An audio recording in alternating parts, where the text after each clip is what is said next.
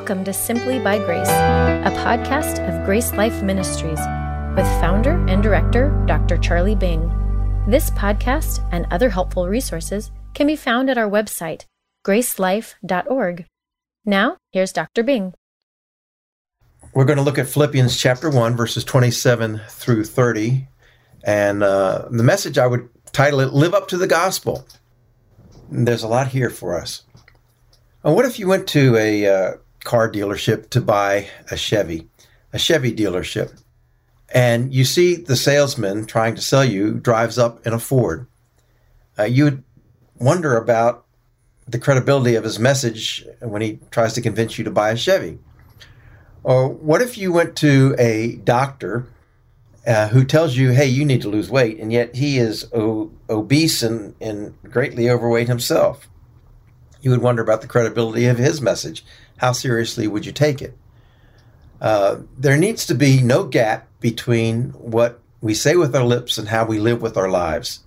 Um, we how we behave uh, should coordinate with what we believe. We call this an integrity gap or a credibility gap in people if they don't live up to what they say. And we boast that we're not ashamed of the gospel. Uh, but would the gospel be ashamed of us and how we live? Does our ministry match our message? Well, I remember an old uh, credit card commercial that used to say uh, membership has its privileges. What they don't really emphasize so much is it also has its responsibilities because you have to pay them or they cancel the card. Well, Paul um, is trying to say the same thing about the Christian life, that the Christian life has its privileges. And part of those privileges are uh, come with responsibilities that we should live up to what he's what he has uh, taught about the gospel. Um, we should reflect the salvate message of salvation that he's given to his readers and and Philippi. They should reflect that message of love and peace and joy, the things that he's been emphasizing, their unity, and um, the fact that we belong and are going to heaven, the fact that we belong to God. Uh, are those reflected in our lives? Now, Paul has uh, been reassuring them of his victory, even though he's been in, in, he is in prison when he writes this. He's reassuring them that he's had victory over his adversaries because of his attitude, and he knows that God is going to deliver him uh, from prison and from the criticism of his adversaries. And he knows, though, that under pressure, that there's always the danger of neglecting our Christian unity. And there was a problem with that unity in the book. We'll find out later in chapter 4 that there are a couple women that couldn't get along in the church, and he has to address that directly in his letter to them. So, in the face of opposition, uh, he's trying to encourage the Philippians to be united in their behavior and in their conduct. Because uh, when we as Christians get under pressure, uh, we often will can lose it and become divisive or compromising. So, anyway, uh, in verse 27, I'll read that. Uh, he says, Only let your conduct be worthy of the gospel of Christ, so that whether I come and see you or am absent, I may hear of your affairs, that you stand fast in one spirit, with one mind, striving together for the faith of the gospel. What he's saying in this passage, I think, is uh, live up to the gospel. When he says only, uh, I think what he's saying is um, no matter what the outcome or whether he, because he talked about visiting them, and he says, whether I visit you or not, uh, whatever the situation is, only let your conduct be worthy of the gospel of Christ. It's interesting that the word he uses for conduct here is not like like he will often use the word which is translated walk uh, for behavior, but here it's a word that's based on a, a word that comes, we get our word politics from it. The word polis means city. And uh, what he's, I think, is he's hinting at, since Philippians was a Roman metropolis, and the people there enjoyed citizenship with Rome, and which came with great privileges. I think what he's saying is uh, do your duties as citizens, or at least he's using that as an analogy or comparison. Uh, do your duty as citizens of heaven, just as you would as citizens of Rome. And he calls them citizens of heaven later in chapter 3 and verse 20. So he's appealing to their sense of pride and responsibility and reminding them that the higher the privilege, the greater the responsibility. And that's how our con- what our conduct ought to reflect. And let that conduct, he says, be worthy of the gospel. Now, first of all, I think the gospel here, when we say worthy of the gospel, the gospel reflects a lot of things about God. It reflects his holiness, his justice, his love, his grace, his mercy, his peace. Uh, it, it reflects so many attributes of God. And our conduct ought to also reflect those attributes, is what he's saying. When we think of what God has done for us by sending his son Jesus Christ, the grace of God, who died for us and his de- in his death and his resurrection, uh, the victory that is represented there, and the salvation that is represented there, he's telling the, the Philippians to walk worthy of that gospel in a way that reflects uh, those kind of attributes and actions of God and represent them in your life. Live as a child of the King, as a citizen of heaven. Uh, so, what would our conduct today reflect about who God is and what His message to us is? Now, I've, I've done a lot of traveling, as you know, and um, there, there's this characterization overseas, and I find it largely true, of the rude American. The rude American is a loud, rude, brash, bold person. That's very much unlike most of the world. Most of the world is a little more retiring and shy and quiet. And I've actually seen Americans in a room joking and boist- and very boisterous and loud to the point where people in a restaurant have had to get up and move or, or even, even walk out of the room. I've seen Americans be so insensitive uh, to other cultures, like in Muslim and Hindu culture, like in Muslim culture where they only show their eyes. Some of the women only show their eyes. They don't show their ankles, maybe their hands and their eyes. And yet they'll walk through an airport in a Muslim country wearing spaghetti strap tops and short shorts. And of course, all the men are staring at them. But the point is, is that they reflect America or sometimes Europe as well, the West. But you see, in some of these countries, like a Muslim country, they think all of the West is Christian. So this person not only represents the West, they represent Christianity to them. That's why they believe Christianity is an immoral religion and they don't want to have anything to do with it. So un- unknowingly, the conduct of many Americans and Westerners send a message to people of Muslim, Hindu, Buddhist faith that, that Christianity is an immoral, permissive religion, unfortunately. And then, uh, and then that America is a, a rude place as well. Um, it's just our characteristics. I understand that, but we have to be sensitive to other cultures. So, is our conduct worthy of the country that we're from and the religion that we represent when we're in other places? And many have tarnished the integrity of the gospel uh, by their actions. When we see a car with a Christian bumper sticker driving down the road, cutting people off, um, or acting rudely, um, we we what what does a, a, someone who sees that Christian bumper sticker think of the driver, or when somebody knows that or hears that you have been baptized into a particular church or, or denomination or religion, uh, and then they see your conduct at home uh, or at the workplace, what do they think about that profession of faith? Uh, so it's not how we act when we're in church or around church people, but how do we act in our homes, on our workplaces, in our neighborhoods, um, in our social interactions? Does that represent, does that conduct represent our citizenship in heaven and the God that we purport to, to serve? How do we live up to the gospel? Well, I think in uh, the rest of the passage, Paul gives uh, three duties of Christians under pressure that help them live up to the gospel. And uh, conveniently, I, I've got them all starting with an S, alliterating them. And the first one is in the second part of verse 27, where he says, uh, Stand fast in one spirit. So we're to stand firmly together, stand firmly to, together for the gospel. Um, standing fast uh, again, since it was a Roman colony, they might be familiar with the gladiator competitions that went on uh, in Roman culture. And, and in those competitions, the gladiators, who were usually made up of former slaves, criminals, or captives, they had to fight one another. And they had to stand their ground and, and hold their ground. That was part of what it meant. and that at the end of the competition, if they were at a disadvantage, uh, the other person could kill them, depending on whether the uh, governor or the ruler of the games would give a thumbs up, let him live, or a thumbs down, kill him in defeat.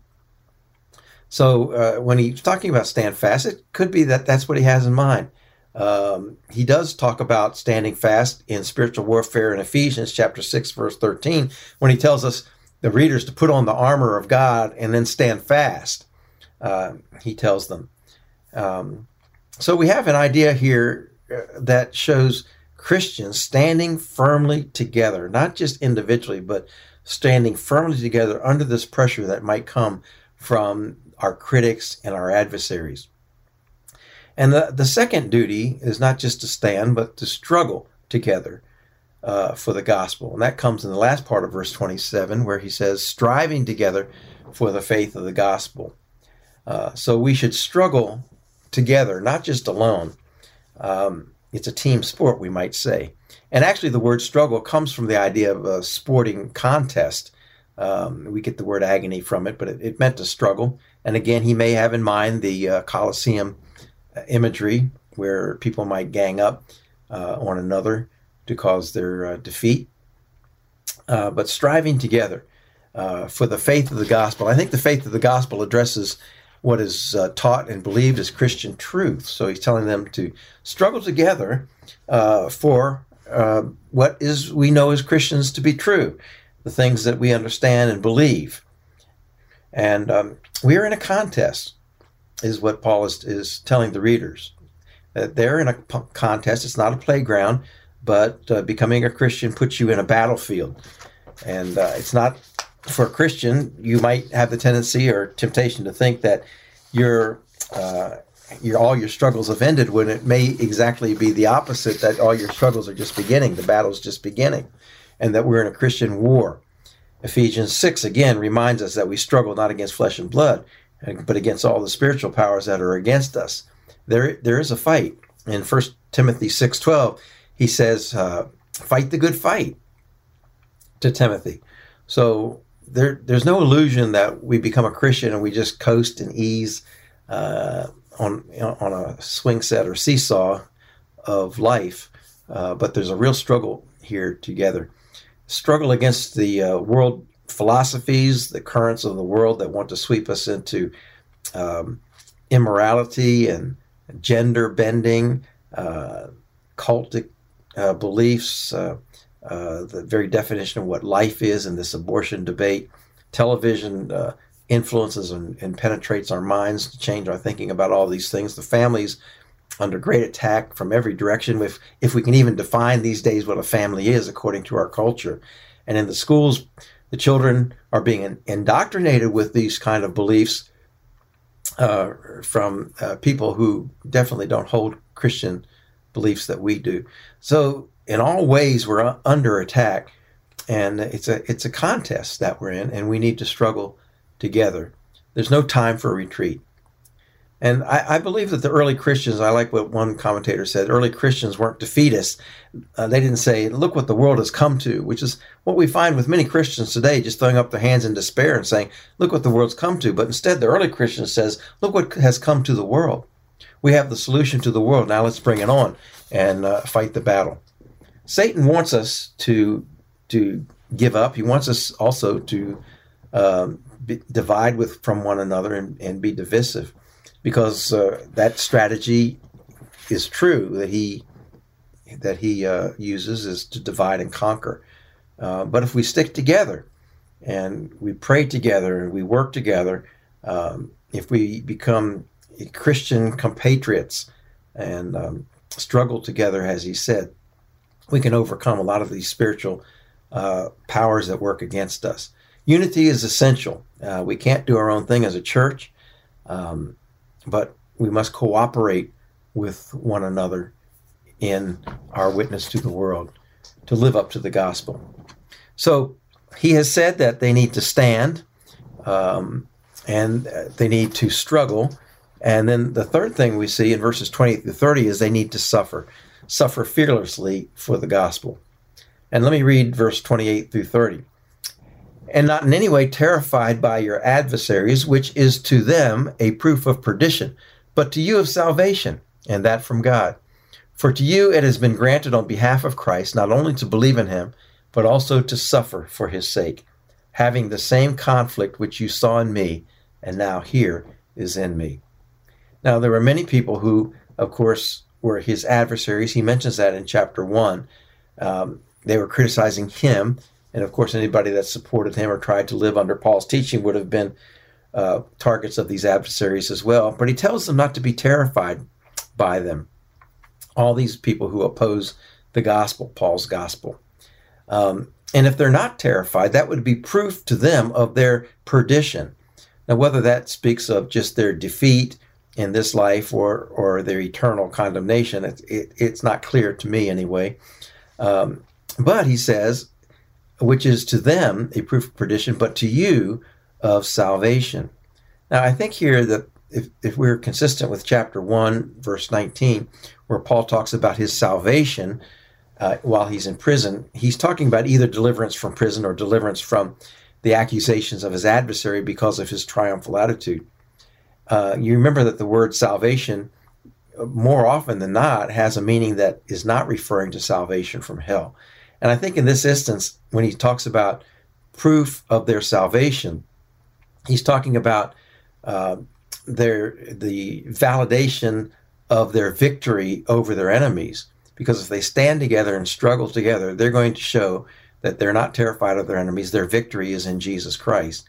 The word proof is a little strong here. Uh, it could also be translated sign or indication of uh, of something. So um, he's telling them that their deliverance from these vicious attacks of their adversaries would be defeated and they would be delivered through them if they had a victorious attitude in Jesus Christ and weren't didn't give in to being scared and terrified by their enemies. So uh, that's what the word terrified means. It was used in ancient literature of a horse that was easily spooked. So it's kind of like someone who is easily startled. But instead, we should be bold and that's what the scriptures teach us. We're more than conquerors in Jesus Christ. And uh, nobody can condemn us. We're, we can't be condemned, Romans chapter 8 teaches us. So it's as if Paul is saying to the uh, Philippians that, hey, uh, don't worry if culture and enemies are giving you the thumbs down sign. In Jesus Christ, we always have the thumbs up sign. We're always the victor. Our salvation and deliverance is from God. And then he talks about um, through Christ, we have been given, granted privileges of suffering for Him. And so we should suffer for the gospel, and in so doing, we can live up to what it teaches. And uh, when he says for in verse 29, I think he's explaining uh, why they should not be disrupted by their enemies or scared by their enemies in the previous verses. Because he says that it has been granted to you on behalf of Christ, not just to believe in him, but also to suffer for his sake. So they have been given or granted the privilege of not just believing, but suffering for Christ. Um, one of the privileges, excuse me, one of the privileges given to us is the very opportunity to believe in Christ. I don't think that he's saying here, which some theologies would teach, is that we are given faith to believe in Jesus Christ. He's saying that we've been given the opportunity to believe in Christ. What a privilege that is, is that he came and preached to them the gospel and that they were, they were able to hear it. But not only with that privilege of, of believing in him, that they're given the opportunity to believe in him, comes this privilege of suffering for his sake. And so he looks at suffering uh, not as we often do in this life as a burden to bear, but a privilege given by God. Now, of course, this message is completely contrary to what uh, these health and wealth preachers are teaching that when you become a believer, God's going to give you health and wealth. Paul, we know from his experience, had exactly the opposite. Not only was he physically ill and, and weak, but he also was constantly in a state of some kind of deprivation uh, or conflict or persecution. Uh, so it contradicts the, the gospel of health and wealth. Uh, suffering can actually be a blessing and a gift from God. And if we believe that God has saved us to make us healthy and wealthy, then I think we lose a great deal of insight and understanding of what God is trying to do through the suffering that He has allowed. And I don't. I think another misunderstanding is that God brings suffering or causes suffering, and that's not true either. God may allow suffering, but He doesn't Himself cause it to happen to us. I believe, and maybe in some situations He would, in the case of a, a if we are being disciplined or chastened by Him. But I see in the story of Job, for example, that God allowed suffering, but it was from the hand of Satan himself. So when we are suffering and and and considering, and I think that in the context, the suffering here is for His sake. So it's for our because of our identity as Christians, not just not just any kind of suffering like like maybe getting an illness or something. But if we suffer for His sake because we have identified ourselves as Christians, well, then that's a privilege to suffer for him. And he talks in the Gospels about Jesus talks about taking up his cross, which meant being willing to suffer as he has suffered. And he told that to them right before he went to the cross in Jerusalem. And around the world, people have to suffer many times because of their identity with Jesus Christ. My friend and one of my ministry partners in Pakistan suffers greatly because he's a Christian in a 97% uh, uh, Muslim culture and he can't get a good job just because he's a Christian. Likewise, in Hindu culture, if you are known as a Christian, you do not get a good job. In fact, friends uh, recently told me that many Christians in uh, India will change their names. They're given Christian names, but they'll change them to something that's kind of neutral, so that they cannot be identified by uh, by their Christian faith just so they can get a decent job. Um, but in this culture, also to identify with Christ can also cause us to suffer. I'm thinking of a friend who refused to lie about the product that his company was selling because it went against his Christian principles, and because of that, the company fired him. Of course, God took care of him and gave him a much better job, and that's what we have to believe and have faith in that God will always reward us in our suffering and take care of our needs. So, uh, suffering for Jesus Christ is a worldwide phenomenon that we see. Uh, I think suffering and martyrdom for Christ is probably at an all time high from what I hear uh, today in our contemporary world, uh, even more so than it was in Paul's world. Um, so uh, we're to suffer for his sake because he says in verse 30, having the same conflict which you saw in me and now here in me. Now that word conflict comes from that word struggle again, which we from which we get our word agony. And the Philippians saw Paul going through that struggle and agony, and he's saying, now if you have that same kind of agony that you saw in me, uh, you you uh, persist in it through faith. Um, as they get the reports of his suffering. So, um, that suffering included uh, perhaps in 1 Thessalonians 2, verse 2, we find that he suffered in Philippi, uh, could refer to his imprisonment there. He went through his fair share of sufferings, we know that. But Paul saw it as a way of identifying with Jesus Christ and suffering with Jesus Christ. And in uh, chapter 3, in verse 10, he talks about uh, joining Jesus in the fellowship of his sufferings. Um, Jesus suffered, of course, physically and spiritually on the cross, but he also agonized in the garden before he was crucified, where he he prayed to God and he and he felt a great pressure bearing upon him, such that uh, it looked like he was uh, uh, crying blood, um, or blood was coming from him. Such was the agony that he went through. And Paul talks about sharing that kind of suffering with Christ and entering into the fellowship of that kind of suffering. So, not only are we to stand for the gospel if we're going to live up to it, but we should also be willing to struggle uh, together and then suffer fearlessly, uh, just as Jesus did, and identify with him in his struggles and his suffering. Uh, when we do those things, the world will look at us and they'll see that uh, we are firm about what we believe, we believe it and hold it together, and that we're even willing to suffer for it. and not compromise. And that's how we can live up to the gospel. We, we live up to the gospel that God has given to us of his goodness and grace and his mercy, making us his children and citizens of heaven whose eternity is guaranteed with him. And uh, so why why cannot we stand and and struggle and suffer for him? Uh, why is the integrity of the gospel important as we draw to a close here? Well, it's important to reflect the gospel uh, in with a, a, message and a life of integrity because Paul elsewhere said that the gospel, he's not ashamed of the gospel, for it's the power of God unto salvation. There's just too much at stake for people to be turned away from the gospel because of how we might behave or the things we might say or how we might compromise in our behavior.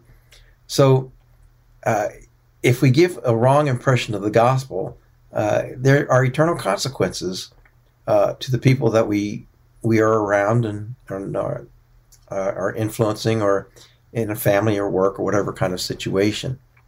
There's a lot of talk these days about the vaccine that's been created against uh, the COVID disease. And I read recently or saw on the news recently that somebody uh, left uh, several hundred vials of the vaccine out of the refrigeration overnight on purpose, apparently. But anyway, uh, it had to be kept extremely cold to be uh, uh, to work to be effective, and yet they left it out overnight, and so they had to toss or throw away a lot of those vials of vaccine. They have been compromised. Uh, if someone was, was going to give you an injection of that vaccine, that was good, but yet had a, had a drop of sewage in it, uh, would you take that vaccine? No, because it's been compromised. The integrity has been compromised. And in the same way, if we want people to believe our gospel and to live by our gospel, then we have to have a life of integrity that shows them what we believe uh, is true and genuine uh, because we're living that message out. Um, someone once uh, asked a preacher, they said, uh, my God, my my neighbors hold to a wrong gospel. What can I give them to show them uh, the true gospel?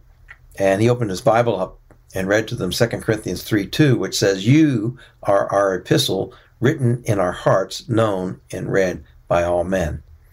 Uh, in some sense, the best gospel is the way we live our lives before others. And of course, that's not the gospel that will save them. They need to hear the words too. But the words aren't going to mean much to, to many people if our lives don't back it up. They're going to see and understand much of the gospel uh, through how we live and uh, if we're consistent with our message. Let me cl- close with a, a poem that has become popular. Maybe you've heard of it some today, and I'll just read part of it. It goes like this It's called The Gospel According to You.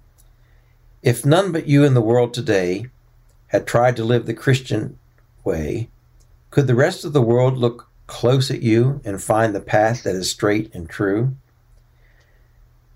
You are writing each day a letter to men. Take care that the writing is true. Tis the only gospel that some men will read, that gospel according to you. So, what is the gospel according to you? Are you living up to what you're teaching and preaching? Let's pray.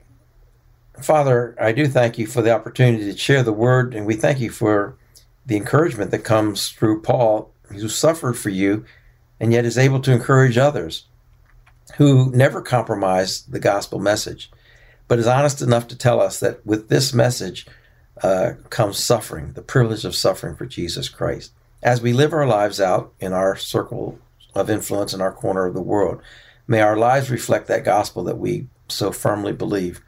Uh, in a God of love, a God of grace, a God of mercy, a God of justice, a God of holiness, of righteousness, a God of truth.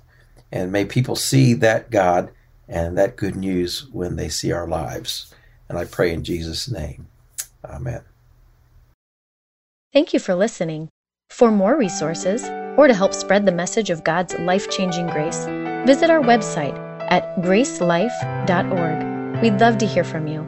Send us a message at simplybygrace at gracelife.org. See you next time.